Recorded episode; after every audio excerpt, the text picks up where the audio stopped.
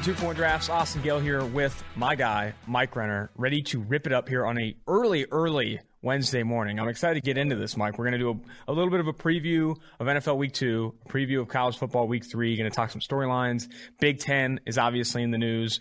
Um, going to look at Monday Night Football. We didn't have an opportunity to do that on the last podcast. Talk some rookies there. Jerry Jeudy, Michael Ojemudia. And then we're going to bring up matchups to watch, three apiece in the NFL, specifically rookies. We're going to make a green line pick in the NFL where we're going to pick against a spread, over, under, or a total.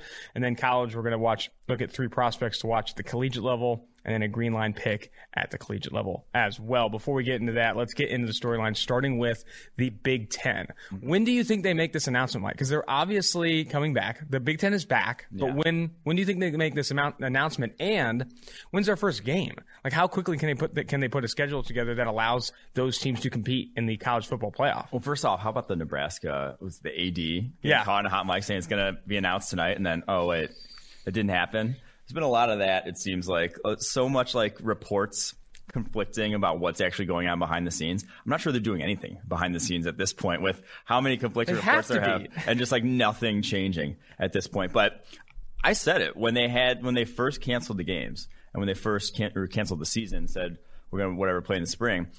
So the pressure is going to be too much from donors, people who are giving money to school to the school, mm-hmm. saying, "Hey, if the SEC can figure this out, the Big 12 can figure this out. The ACC can. Figure out. And there hasn't been COVID spread either. There hasn't been like schools that are like really getting savaged by, or destroyed by this. And if these schools can all figure it out, what's going on with like why the hell can't we do this? Uh, what makes them so special that they can't? So I think there's going to be so much pressure to play this fall. Uh, the date being floated out there, October 17th, that they're not going to get a full season in. Uh, if you're starting October 17th, you're going to be around eight, nine games. So I don't know about playoff implications if they do start, but I, I kept saying, I mean, I think they're going to play. It might not be right away, but they're going to play football this fall because it's, you know, coronavirus spread is going down everywhere. The cases, whatever, positive rates going down pretty much nationwide. I just think the pressure will be too much on them, and it is too much on them right now with, you know, teams actually playing conference games that I, I think they're going to end up playing football. The the only legitimate team that I think would make the college football playoff from the Big Ten is Ohio State. Do you feel that Ohio State, even with an abbreviated season, finds their way in? I feel like they have Shots to. fired to Michigan. I love it. First, yeah. I, I, that's the thing. I don't. That's the tough part because they were. If you play a college football playoff without Ohio State and they show and they're that they're the most dominant team, even yeah. if they start in October, I would feel kind of left out. I think Justin Fields would. I think yeah. uh, Ryan Day would. I mean, everyone on that team wants to play in the college football playoff. They know they can compete with yeah. Clemson and Texas, the guys that we've picked for this year. Yeah. Uh, um, I'm just sad, though, because Wyatt Davis not going to play Sean already. Wade. Shaun Wade, they've already got agents or whatever. They're not. They're, they're screwed. Like if, if they do end up playing, they're not going to be able to play. Uh, their NCAA, there's no way the NCAA is going to like go back on stuff like that. So uh, I don't think though if it's like if it's an eight win Ohio State and you got maybe UCF with 12 wins, like 12 and 0. Stop. I honestly think I, I think they'll be left out in the cold in the playoff if they're not playing That's full brutal. compared to everyone else. The, the one we're not talking about though here though that I feel good about the Big Ten playing football. I don't feel good about the Pac-12. It's not. Football. I don't think they are. I mean, the governor they physically California cannot, is are like not, right not letting them. I, I, don't think they're Practice. going to. Yeah, yeah. I mean, they got the fires there in California too. Like, there's a lot of reasons to kind of probably. Okay, the fire up. has no no impact there's a, whatsoever. I mean, there's a reason to reflect there on the West Coast. Okay, let's take this time to reflect. Use this as an opportunity okay. to get better. No more uh, baby gender reveals. There you go. That's what, what is. is the big takeaway that gender one. reveals. All right, let's talk a little Monday Night Football, specifically bringing up that Denver game. Start with the Denver game, Denver versus Titans. Jerry Jeudy had a couple bad drops. Oh. Those drops were not. I mean, that's as bad as it gets. Like, Yeah, the- yeah. the- in terms of just like that was those were easy catches. Those are we make one, on one of the drops. i thought he created separation really nicely, and I was like, "Oh man, this is a this is a sweet route from him." Then the drop was ugly. I thought the shake route from the slot. Like I thought it looked good, but he also like it was a lot of steps. Like he kind of like stumbled through there, and then there's that one one route where he I think he catches on a hitch maybe from the slot, something along those lines. He goes to stop you, and you see like his knee like buckle and turn back. I was like, That's oh, the classic. Jeudy yeah, knee, though. Yeah, I know that. I was uh I was uh kind of interested in his way the way his feet worked on that NFL, on an NFL field. It just looked different. I, I do think, yeah, I mean, that's what we kept saying about him. He just looks different. And some of it is because his legs are maybe not the best, like built at this Yeah, they're- point. they're a little They need to get a little stronger. But I- do think projecting forward, like we can say that was an objectively poor performance from him with those two drops. The one being pretty crucial in the fourth quarter. But also saying that it was probably encouraging projecting forward because one, we have a big enough sample size that drops were not an issue for him at the co- collegiate level. Yeah, he had some pop up this past season, 2019 at Alabama, and they were definitely focus drops. Yes, and so th- that's never really been a problem. So I mean, there's been so few guys where drops are like a serious problem for them at the NFL level. It's more the way you attack the football that like can mm-hmm. be problematic, where you're just never going to make contest catches. You're never going to make plays through contact, that sort of thing. I, I don't worry about that with him because he attacks football the right way. He just those concentration drops through and through. So projecting forward, I think it was encouraging because he was getting open. I mean, the same shit we saw at Alabama from him was still working. Mm-hmm. You know, yes, he danced a little bit at the line of scrimmage, but I think with the route and like the route concepts on that play, he had that freedom to get off there, uh, to to take a little time at the line of scrimmage on that release. So I, I do think that it was basically, I mean, like that was what I expected from Jerry Jeudy was that day one he could get open in the NFL. And now they're going to need him if Courtland Sutton's out. Oh, absolutely. I mean, KJ Hamler's battling injuries as well. Uh, also in that game, two rookie cornerbacks played. Michael Ojemudia earned a 75.2 PFF coverage grade, allowed just two receptions from four targets for 16 yards, and recorded a PBU. But he also had Essang Bassey playing 45 snaps, mostly at slot cornerback, uh, allowed four receptions from four targets for 22 yards. Impressions for both those guys. Essang Bassey starting in slot is like I love it. He's he was a guy we. I'll never forget liked. his his Senior Bowl, but his Senior Bowl was disaster, and that we're just like, okay, if you put him in a, that position, yeah, it's going to be bad. But that's not the position. Like yeah. that's not who he is whatsoever. And now he goes to slot in Denver. Dude, Van, Fangio being great. able to put together a competent defense with Michael Ojemudia, Essang Bassey, and Bryce Callahan as the three starters is incredible. I mean, he's Bouye too. Bouye's hurt now though. He Bouye only played 28 yeah. snaps. Okay, but like. Uh, uh, though, was the one who I was a little bit more impressed by in terms of what I thought of him coming out versus what I saw. And he was another guy where he played at Iowa in exclusively off zone coverage. And that's where he's going to in Denver. Like that yeah. was a good fit for him. True. But then you saw it when he was pressed on AJ Brown at the goal line, right there at the play that should have been the game ender, but Ryan Tannehill kind of waved on him. Uh, it just like his press technique was bad. I, I worried about him uh, at the line of scrimmage when he was asked to do that. I mean, the Senior Bowl, he did not look good. So uh, I, I, think there was some signs of life. The pick he had was an awesome speed turn to go back and get it, and that was negated by a penalty. But that was one of the best plays I saw from rookie all week from him. So they're encouraging, but also had a missed tackle or like he let AJ Brown go after a slant, and then he had that pretty egregious was it DPI where like yeah, it was basically a college. It was it was a straight up college chuck down the football field where you can get away with that there, and you can just slam a guy because there's no contact. But in the NFL, flag every single time. Let's move to the other game on Monday Night Football. The doubleheader on Monday Night Football after the first Sunday of Week One. By the way, that is not a lot of sleep. I was struggling these past two days. I'm glad we were able to rally on a Tuesday night here. But looking at uh, Andrew Thomas, first uh, first round pick, played 68 snaps in this one, a 60.8 PFF grade. Also allowed four pressures. Not great from a box score perspective or advanced box score perspective, but in the run game, a 64.7 grade. Definitely definitely didn't have an outstanding debut, but it wasn't a disaster by any means. Yeah, it was a tough, tough matchup, matchup. right out the gate. You're going up against Bud Dupree, who's ridiculously explosive, and is one of the better edge rushers there was at least last year. Has developed into one of those. So not an easy matchup by any means, but I was kind of, I think I was kind of encouraged. Like there were a number of reps where he handled them one on one by himself. Uh, and they obviously knew that whole second half that they had to pass, like they were down. So uh, I think encouraging start. Uh, it wasn't you know lights out, but didn't allow a sack, didn't allow a hit, just four straight pressures on the day.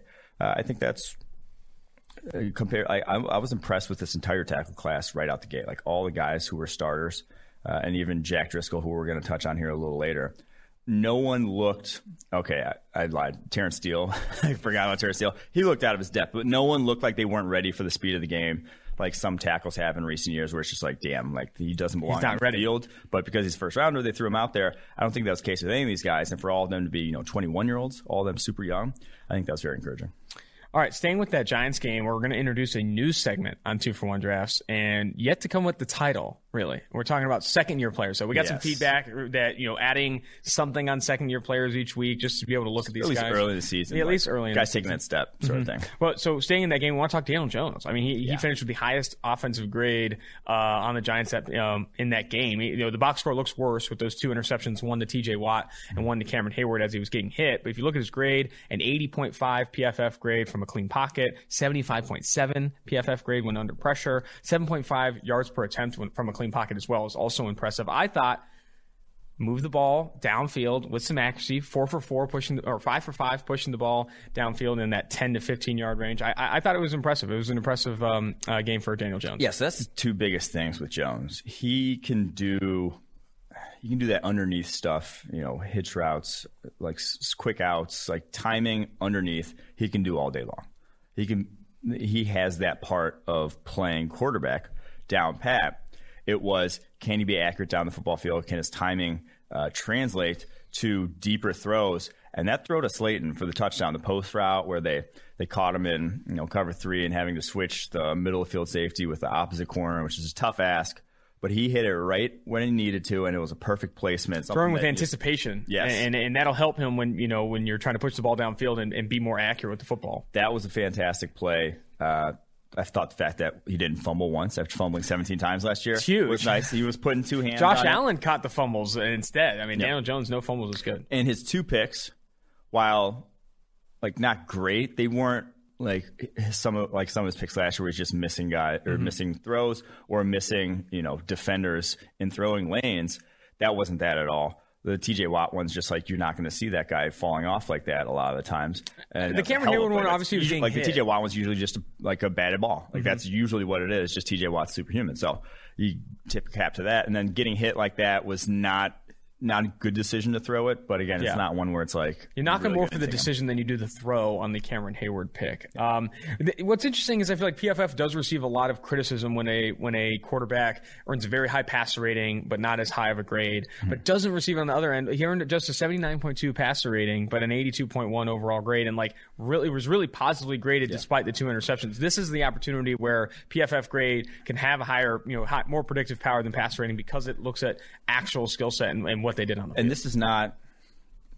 This is not the Giants' defense he was facing. This is a real defense. This is probably a top five defense in the NFL. They, the majority of their offensive line was getting manhandled. Mm-hmm. Like some quarterbacks could have completely collapsed behind that with zero running game to speak of whatsoever. Also, and not even just zero running game. Like they were going backwards with the running game a lot of the time. So I, I do Dude, think Saquon. Barkley averaged minus 0.7 yards before contact per attempt. That's the ridiculous. Steelers had like a hell of a game plan up front with their D line. Just They, they were just it. throwing blitzes at him that the Giants had not seen or were not prepared for. All right, another sophomore we got to bring up here is Marquise Brown. Five receptions on six targets for 101 yards and 86.3 PFF receiving grade. I thought there wasn't a, on that tape. There wasn't a ton of like one-on-one matchups, him just burning people down. But I thought he did he did get open against a, a lot of off zone, and like what he did after the catch, I thought was impressive as well. That's what you're going to see though if you're the Ravens. So you're, Yeah. you're not going to play man coverage against Lamar most of the time. You're going to see zone coverage just because of how his scrambling affects you. Affects you know.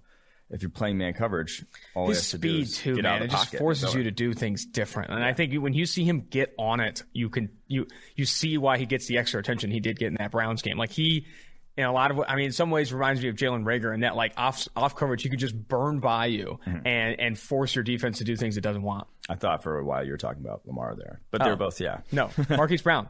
Yes, and that's the thing. He's going to see a lot of that, and I just think you're going to see a lot of deep connections with him and Lamar this season. I mean, I think that Baltimore Ravens offense is going to the moon. I think the Chiefs and the Ravens offense are both just fantastic, and I don't even neither of them played their perfect game yet. Maybe Lamar gets figured. Someone's going to figure him out. Stop. No one's figuring it. Lamar out. I know. All right. Uh, let's also talk Gardner Minshew. I, I, he did not earn a super high grade in this one. I think it was, uh, yeah, 71.3 grade. Very, very low average depth of target. I was going to say you just wanted to talk. We got to just talk Gardner Minshew we can. I don't think it was an overly impressive game. I think the box score is way better than what he act- how he actually played. Got the ball out very quick. Up there, I think top five in average uh, time to pass, and then also very low average depth to target. Not asked to do a lot of crazy things in this Yeah. game, but he just consistently doesn't make mistakes. So the hilarious thing to me is if they had Gardner Minshew instead of Bortles back in what 17, mm-hmm. they might win the Super Bowl. Like he's a much much better suited quarterback for what that talent had on that roster Yeah, back yeah, then, and not like I don't want to say not really for what they have now, but like if they get in a shootout, that's when you worry about Gardner Minshew. Actually. Mm-hmm. I don't think he's passing for over 300 yards this season. I, I- don't like that's no, he will in a single point. game. because they'll be down in a good number of games just with that defense. But I, I do think that his style of play would have been much more suited for them than Bortles, and ironically, they get him after. You just wish to see they had more weapons. Like I, I think obviously DJ Chark has a lot of hype. on Laviska Shenault like that. Okay, well, Laviska Shenault, I think if he can continue where he was, I thought, you know, he had a couple nice plays in this one and they, they used him creatively. Like, Laviska Shenault is actually a big piece for them. Yeah, DJ Chark, Laviska.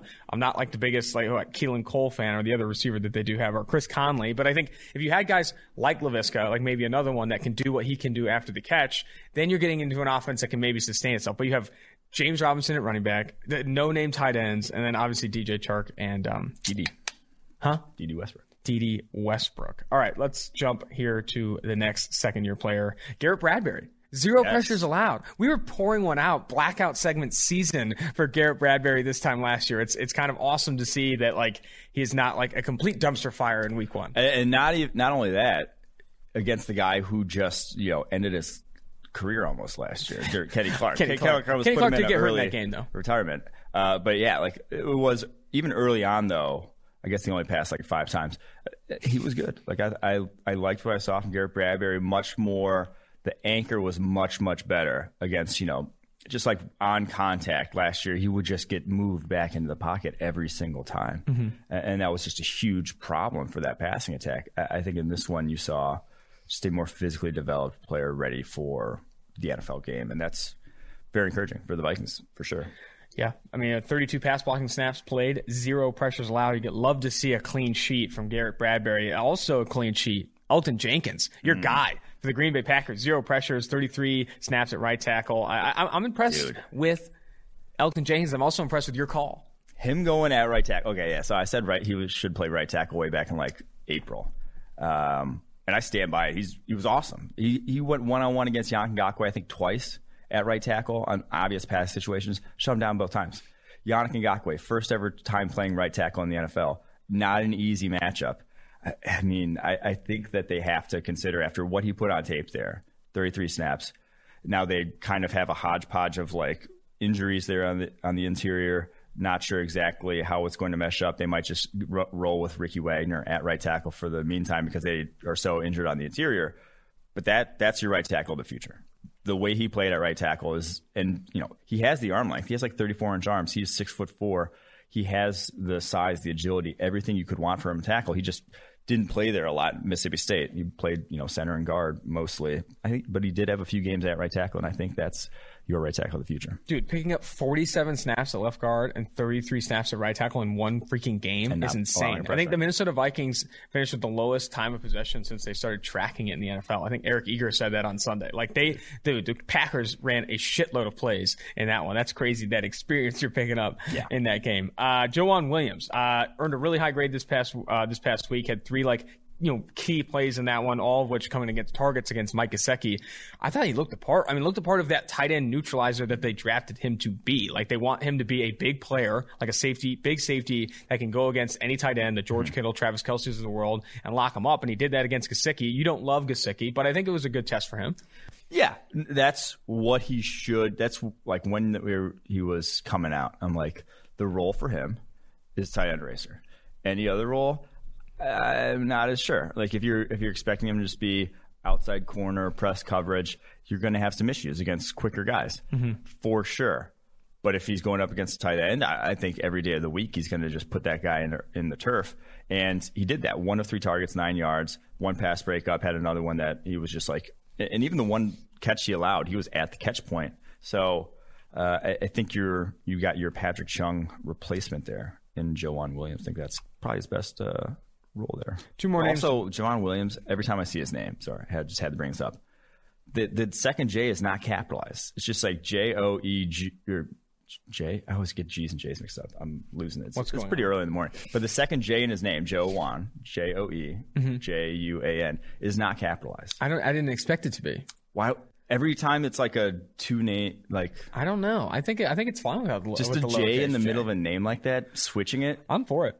I'm all for it. It should be Joe Ju- Juan if, it, if it's not capitalized. Stop. Uh, Dre Greenlaw. I just that one always upsets me. Dre Greenlaw. Maybe that's why I was so low on him coming out. Dre Greenlaw played uh, 35 snaps uh, against the Arizona Cardinals in that loss for the San Francisco 49ers, but an 84.2 overall grade. Had a nice PBU that led to an interception. Also allowed just two receptions for four yards and zero missed tackles, which is big at off-ball linebacker. Missing zero tackles always big. I mean, he was a great tackler as a rookie, and that's the thing that is almost like infuriating if you're a 49ers fan watching him. Dre Greenlaw, I know he wasn't, he was a fifth round pick. Like, and you just paid Kwon Alexander a zillion dollars, whatever, to play linebacker for you.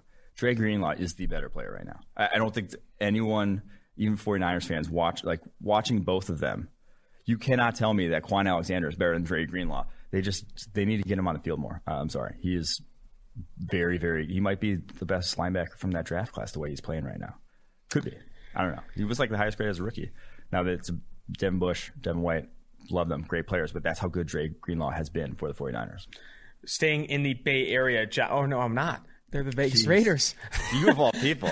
They're the Vegas Raiders, Las Vegas Raiders. Josh Jacobs, second year back. Uh, he earned the, I think, second or third best overall grade of any running back in 2019. He's already off to a really good start. 25 carries for 93 yards. Yeah, that's only 3.7 yards per attempt, but he gained 81 yards after contact.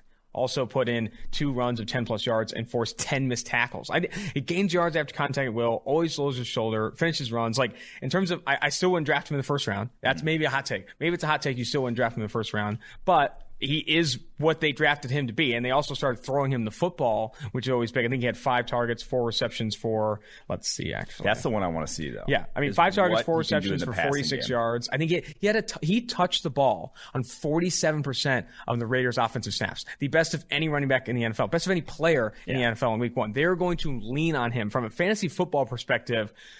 It's Josh Jacobs, Christian McCaffrey, and. I, I think those are the two like real bell cows that are going to be getting a ton of snaps and a ton of touches. The interesting thing about this team is the way they're built. They're built to run an offense like we saw from the Titans last year, where it's just like Yes, cloud of dust, cloud of dust, cloud of dust, home run. Mm-hmm. Like that's what they they want to lull you, that's lull kind you, of what the home run. offense they want to run. And, and I mean, But the thing is, Derek Carr is not that quarterback. He's not a home Derek. Carr. You get you get that you dial up that home run shot, and he's throwing it three yards to the tight end, rolling out in the flat. Like he's not.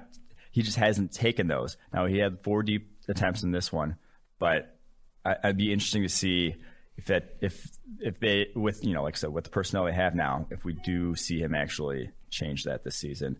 I, I- I don't think at this point his career is going to change, but that the way this offense built, that could be deadly with their personnel and offense like that. All right, we're jumping off the second year players train here and going to the NFL, looking at matchups to watch. Each of us has three matchups to watch, specifically looking at rookies. Mike, kick us off with your first. I don't, so full disclosure, I, I don't know 100 percent he's going to play yet, but it was just a hamstring. He was like a game time decision last week. Jeffrey Okudah going against the Green Bay Packers. Just get to see his debut. Mm-hmm. What do you look like? Because there were some rookies that looked great week one out the gate. The guy was drafted right behind him. C.J. Henderson looked great. Jaylon Johnson looked great. Some other first rounders didn't look so great. Well, no.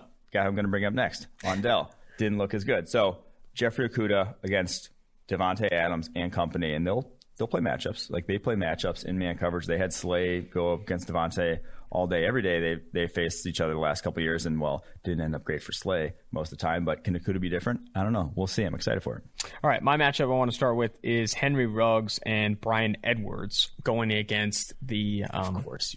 Henry Ruggs, Bryan Edwards going against Marshon Lattimore in the Saints secondary, which I think has talent. CD Deuce included. Um, at Janoris Jenkins had a pick six. It was a terrible throw from Tom Brady, but I mean, it's a secondary that'll at least put up numbers there. But Henry Ruggs, I, watching back, he had that big reception down the field. It was kind of a blown coverage concept, though. He didn't like, it was like running wide open. And then after that, he had a near really nice catch along the sideline, but wasn't able to keep his feet in. I wasn't overly impressed with Henry Ruggs, but they also he didn't get tested a lot in single coverage.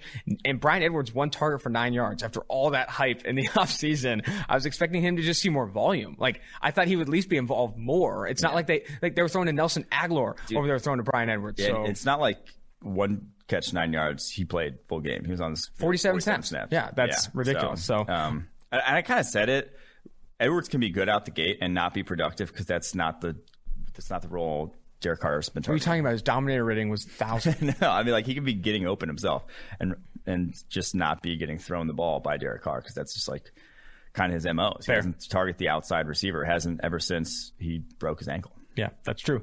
Uh, but yeah, I think that that'll be a good test for Henry Ruggs, Bryan Edwards, the Saints secondary. Also be a good test for Derek Carr. I mean, you put 34 points against what was an awful, an absolutely dreadful Carolina Panthers defense. By the way, no, not a ton of talent at linebacker. The secondary is atrocious. Yeah, yeah, I mean, D- Derrick Brown was getting body bagged by Richie Incognito and company. Like it was, it was a tough, it was a very bad Panthers defense that they nearly lost to as well. However, going against the Saints is going to be a lot different. I don't know if they put up the same amount of points. Yes, I get on board. Give me your next matchup. My next matchup, I'm going to go with Ondell, AJ Terrell, the the Falcons' first round pick. It looked fish out of water week one. Gets late. Good. I thought I, I, kept writing late, late, like low, late to the ball, late to recognize the pattern, like it was bad. Good Seahawks wide receiving core. Well, now it's going to get even a little tougher because you're going up against the best receiving core in the NFL, in the Dallas Cowboys. Uh, I, I tweeted this out. The, the, Rams only ran two snaps of pure man coverage against the Cowboys. I don't think you're going to see a lot of teams go, you know, blow for blow with the Cowboys in terms of just like man across the board. Just because then you give, you basically gave Dak Prescott if you play straight man coverage, if you tip your hand, they say you're playing man coverage, you're giving Dak Prescott basically just the pick your poison of I like that matchup. And my guy's going to win that matchup if I like that matchup because that's how talented that receiving core is. So I don't think you're going to see him playing a ton of man coverage, but cover three, maybe some press. I'm interested to see how he does against, you know, a pretty damn good receiving core there in Dallas. I, I think it's uh, going to be I, this Dallas. It, it was underwhelming that they lost the Rams. Did we underrate the Rams or did we overrate the Dallas Cowboys? What was your opinion of that game?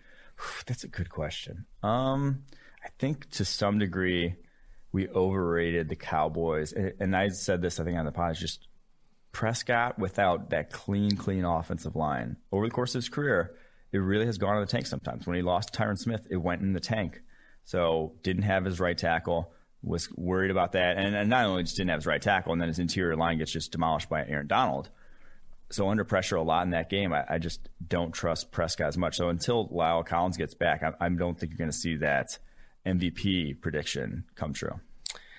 All right, my next matchup here is uh, Mekhi Becton, the New York Jets first round pick, who had a good game in Week One against um, the Buffalo Bills, Mario Addison and company. Now he's going against Nick Bosa. Different. Nick different Bosa, who played 49 of his what 52 snaps at right uh, yeah, right outside edge defender. So he's gonna he's going to see a ton of Mekhi Becton. And Mekhi Becton, I thought had a good game, not a great game in yeah. week one. It was so encouraging compared to where we had him in the draft class. However, I don't know if this one's going to go all that well. Talk about second year players. Nick Bosa is a rocket. He was my pick to potentially be defensive player of the year. Like I think he's that good. And I, I mean, he was good week one. Like it was, it's same it, shit. I, I, mean, him and Joey are good. I mean, him and Joey were great week one. Yeah. Joey had a little bit of an easier matchup, but still, I, I really do think that uh, Nick Bosa is going to put Mekhi Becton in a little bit of a blender here. This one, yeah. I mean, I'm, this probably the one I'm excited to see most. You obviously took it, but I'm excited to see it the most because that's about that's like you know, that's about as thrown to the fire as you can get. You're sinking or swimming there in that matchup,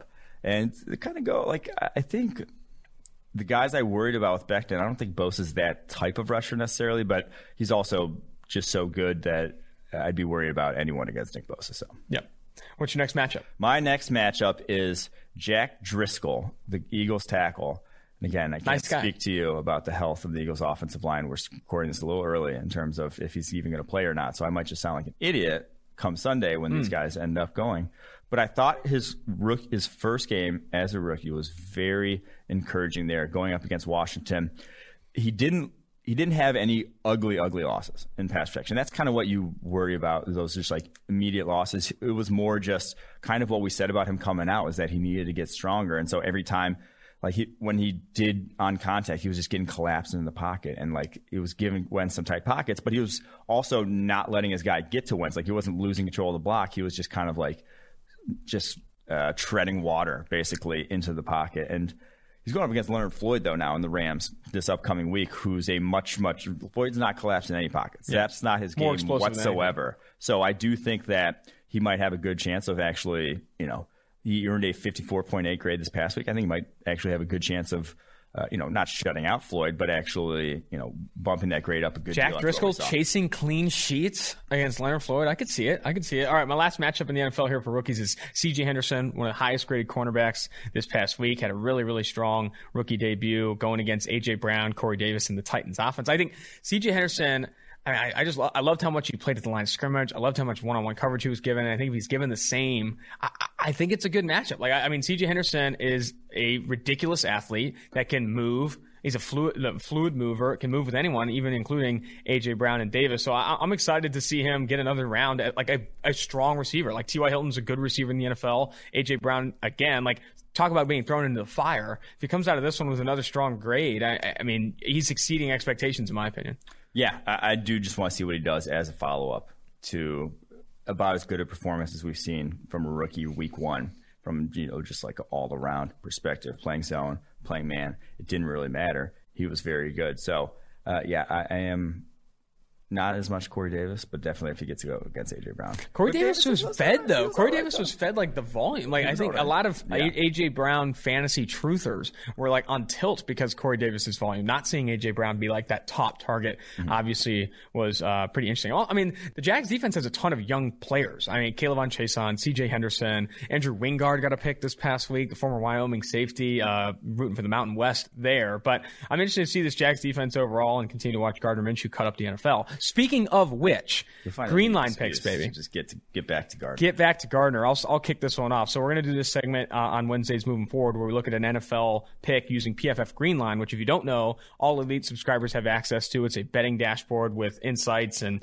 you know kind of tips on or, or projections really on against the spread, over unders, and money line. And for my pick this week, which Green Line I think has a 1.4% edge on or um, positive EV, is the Jacksonville Jaguars plus nine at the Tennessee Titans. I believe in Gardner Minshew.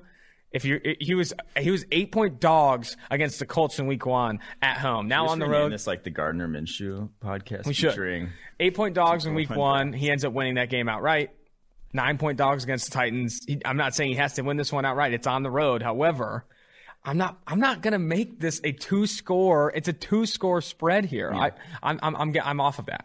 No, I, I don't think. Uh, I don't think that was crazy. And the Titans, as we saw, did not. We're not great at putting up points. Leaders, Stephen yeah. Gostkowski like shaving points in that game. I, I think it's going to be hard to get nine, ten points on the Jags and, and win this game. No, I, I, I like that pick. I they were. I do think their offense is going to be better than I expected in terms of. I, I just think, dude, talent. cutting them up. Oh man, yeah. you're, you're not even ready for this. They might win this game again. They might be two and zero. Oh. People's everyone's favorite, by the way, to pick number one overall in the draft. I was like, are you serious? You think Gardner Minshew is is even capable of that? Like, I, I don't understand. Like, the team was never that bad. I, I thought the Washington football team was a better pick for that. The New York Jets, obviously, a better pick for that. I I, I in no way saw the Jacksonville Jaguars picking number one. They're not even a good division. Like it's a joke that that would they were the favorite in my opinion. They're a pretty good division, dude. Titans are freaking gonna regress this year. We saw that against the Denver Broncos. The... Colts look horrendous. Houston's offensive line is bad. I, I don't think it's all that You're great just, of a division. Just smoking this division. Right. I'm gonna go with that was just like the player haters ball. You're just like hating on literally yes, just everyone in the NFL sucks. Um, all right, I'm gonna go with the Broncos. I was out week two looking for that classic overreaction line mm. where it's like this team had a good week one, this team had a bad week one, so the line's gonna be bigger than mm. you would have been if we just started the season and had not had that week one.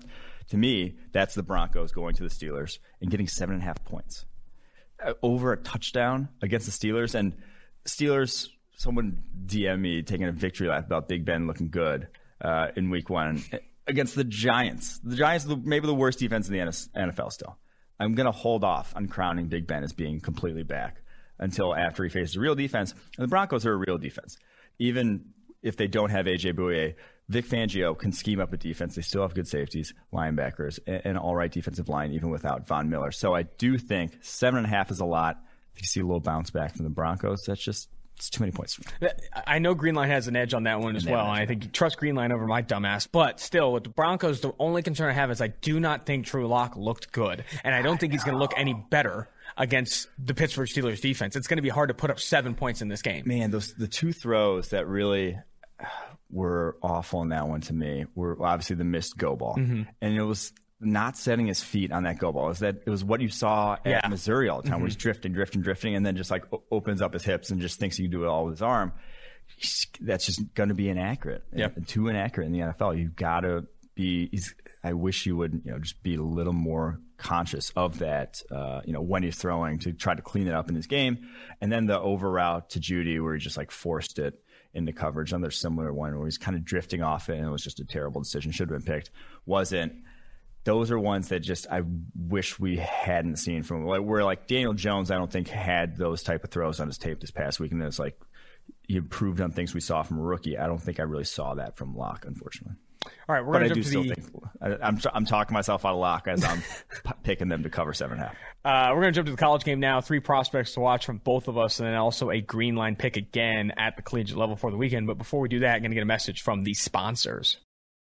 Mike, I got to talk to you about PFF's podcast network. We're adding a ton of podcasts this upcoming season. Obviously, we've had the PFF NFL podcast with Steve Palazzolo and Sam Monson, the PFF Fantasy Football podcast, formerly with Jeff Ratcliffe, is now with the new and improved Ian Hartitz, which I am a huge fan of. That guy does, that guy's a grinder. Ian Hartitz works his freaking ass off, and it's evident in the work he does for his podcast. We also have and have had the PFF forecast with George Chahrouri and Dr. Eric Eager. Then, of course, Two for One Drafts, a podcast you know and love. Uh, we also added a new podcast, Unexpected Points, with Kevin Cole, who is the man behind our fantasy projections. He does all the modeling for our fantasy projections. He's also the man behind our showdown slate previews. He does a really good job with the DFS showdowns. I would really encourage you guys to listen to that one if you are a diehard fantasy player. Uh, we also have the PFF College Football podcast with Seth Galina. Mike and I will be on that, I think, weekly. Seth wants us on there weekly or at least every, other week. But Seth Galina, one of the smartest people you'll talk to about football, really understands the game, brings in X's and O's that like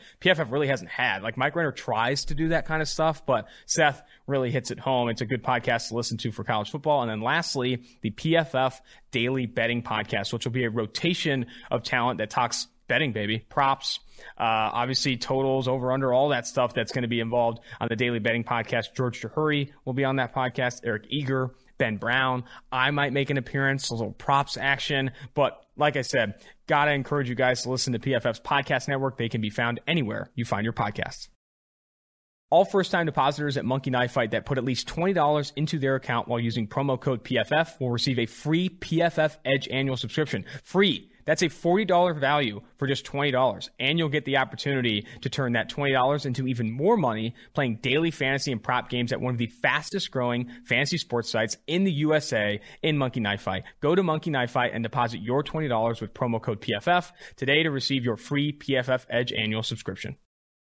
MooseFit is a premium online workout program and remote coaching service that provides you with daily workouts based on your goals, the time you have available, and the equipment you have at your disposal. Gyms still closed because of COVID and you don't have any equipment at your home or apartment?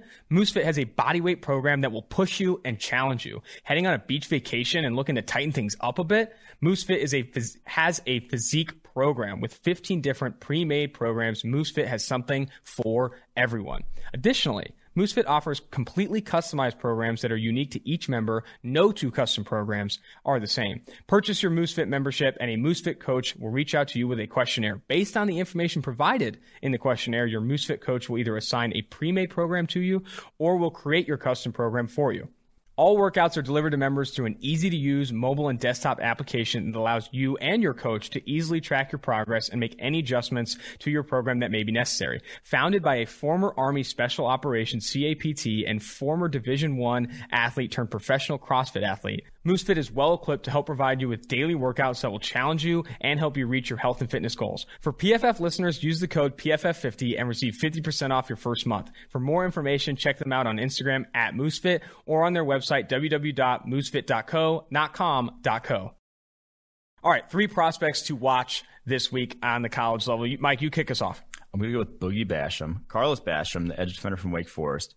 Actually, going to get a little bit better matchup this week. NC State, Easier for sure. easier matchup. Going to have some real opportunities to rush the passer here, which he did not have many in that Clemson game. So I'm going to go Carlos Basham, just see if he takes that next step in terms of consistency game to game. We saw dominance out of him, two double digit pressure performances, but then we saw some disappearing acts. Can he be a six, seven pressure every single game sort of edge rusher? We shall see.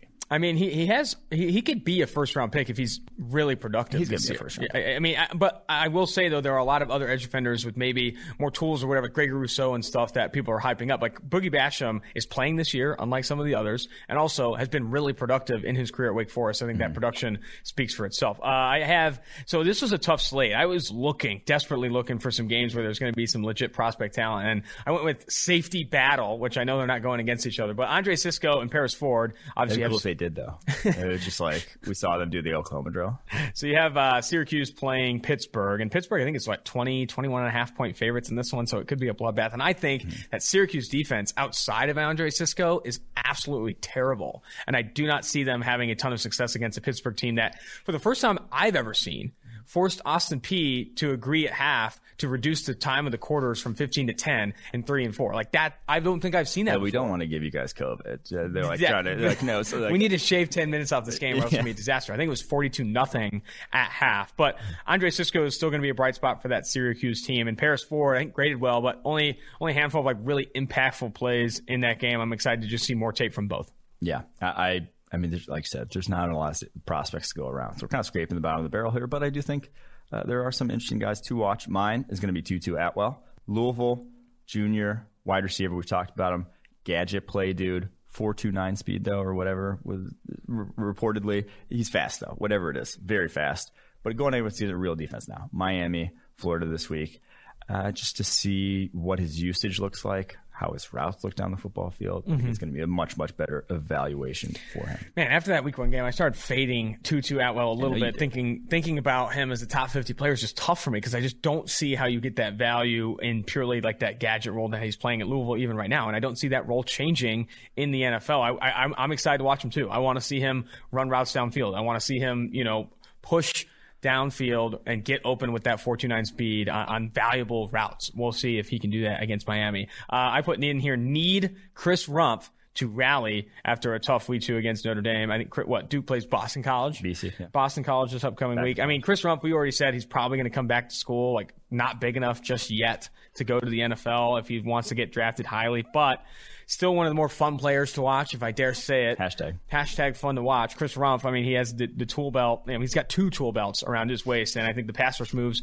always fun uh, to get a look at that. And I think Chris Rumph, though, probably it's weighing you down. He needs to take. no, he has three tool belts actually. Sorry, and he somehow he needs it for the weight. he's, Yeah, he's, trying to add weight on, the scales uh, as many belts as possible. Yeah, I mean Chris Rumph. Uh, I mean, uh, uh, again, fun player to watch going against BC. Looking for him to bounce back. Yeah, I, I think he will. BC line compared to Notre Dame line. BC just anything compared to Notre Dame. Academics. Easy. Uh, yeah. Academics, geez, just I, you thought I was That's hating like, on the AFC no, South. That's like that's. I mean, that's the Notre Dame thing. If go to Notre Dame, oh, sorry, sorry. Should we bring Brady Quinn back on the podcast? we should actually. Oh, sorry, that's actually a Golden Domer thing. uh, I apologize. All right. Uh, my last one here. Tylan Wallace. He's back. Oklahoma State wide receiver, uh, coming into his senior year now. One of the most productive receiver game to game basis in college football the Uh, past he's year and a fed too. He's fed the football. Oh yeah, tore his ACL though. Uh, I just want to see what he looks like. Uh, is he bigger? Is he faster? Is he more polished as a route runner? I don't think we're going to know that because they don't run a lot of routes there at Oklahoma State. But I just want to see what he looks like going up against a Tulsa team that Reggie Robinson list. They're not going to be good. It's going to be a blood. I think I saw. I think I I saw someone compare him to. Emmanuel Sanders this past year. Do you see that with Not him at really. all? I mean, Emmanuel Sanders, maybe like body type wise. Yeah, but I mean, just Emmanuel not Sanders is just a better route runner. I, I feel like it's crazy to make that comp with Tylan Wallace still needing to improve in that area. Um, my last one here is just more Chazz Surratt, baby. I'm excited. To, I mean, he was another player that I felt very fun to watch in week one. I, I mean, or week two, wherever it freaking was. But I, I, I again, I, I think Chazz Surratt plays with his hair on fire. I, I, and any linebacker like that, he's very athletic. But he he hits hard. Like I, I mean, he's the guy that I think has the juice to play the position well, and I think he's still getting better at the position from an instinctual perspective every single week he plays. And to see that rapid development from being a quarterback, literally a quarterback in what 2018, I, I, I think Chazz Surratt. I, I remember I I thought it was a really bold take when you said he could break into the first round. I, want to see his athletic testing will be key in that in, in that equation, but also just how much he gets better every single week. Because if you continue to talk about him like we were after this past week, man, it's gonna be hard to keep him out of the first 32. Chazz Surratt, two things. One, he looks like he's more athletic than Sage. like he's a linebacker. He might be. That's I mean, his Sage lateral agility is I, I would argue is better. Yeah. Uh, his brother's wide receiver, and I think he's more the more athletic one. Chazz, like I think you're going to go to the combine, and Chazz is going to test out better.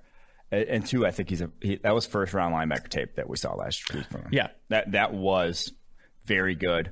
Only one missed tackle on seven attempts. That's an improvement over one out of like every four. So uh, I think a lot, a lot to like. And yeah, like I said, he could establish himself. Maybe not against Charlotte, but he could establish himself as a first round linebacker in a few, in a few yeah, weeks. it was tough to highlight it as like a matchup for him. And Charlotte's kind of But just- just, just prospects to watch, Yeah, it's prospects to to watch. maybe prospects to watch. All right, let's close the pod now with our two green line picks for the college slate. You go ahead and kick us off. I'm going to go with Baylor kicking off their season at home against Houston, four and a half point favorites. They still bring back Charlie Brewer, though. I think this offense, I mean, no Matt Rhule, but I think these set laid the foundation for a good program here. And the guy I want to highlight, William Bradley King, the transfer from Arkansas State. That dude can fucking ball. All right, let's And ball. he's gonna It's a four and a half point He's win. a he's a difference. He's the kind of guy who's a difference maker at the college level. May not be a good pro prospect whatsoever. And so, like, his name didn't draw headlines when he transferred, but that dude's going to make an impact for Baylor. Mine is it's kind of fading the public because everyone watching the Miami, Florida at Louisville game is rooting for points, and there's going to be a ton of points. However, there is a, over a one percent edge in PFF green line on the under under 64 and a half. 64 and a half is a ton of points. That is a lot of points for a college football game. And I think Louisville, as much as I love Malik Cunningham, D'Eriq King, I think there's skill players on both sides, a ton of speed, a ton of opportunity for explosive plays. I think the public's going to continue to bet this number up. 64 and a half right now in most places. I think you put an, a little cheddar on the under in that game and fade the public just a bit. That's going to do it, Mike. That's going to do it for the Wednesday edition of Two for One Drafts. In and out in about 45, 45 50 minutes, which I feel like is sweet. Um, make, make sure, I, I love the suggestions. We got the suggestions for the second year segment. Continue to get suggestions. Leave a comment in, on the YouTube because all of these go on YouTube. Also, can rate and review the podcast on Apple Podcasts. That helps put dinner on the table for both of us. Send us DMs. Like, I bring up the DMs to people uh, hating on me. Yeah. Send more. Send Love more it. DMs to Mike, actually. Mike has a lot of his most positive Especially if you're an Instagram model. if you're an Instagram model listening to this, I'll Yeah, probably those respond. always use work, usually work out for you. I, that's what I've heard. Um, no, but uh, send Mike DMs. Don't send me DMs. But please rate and review the podcast. Subscribe to the podcast for everywhere you get podcasts. But until next time, Monday, when we're talking week two in the NFL, week three in college football, reviewing rookies and draft prospects. We'll see you guys then. Austin Gayle, Mike Renner, two for the drafts.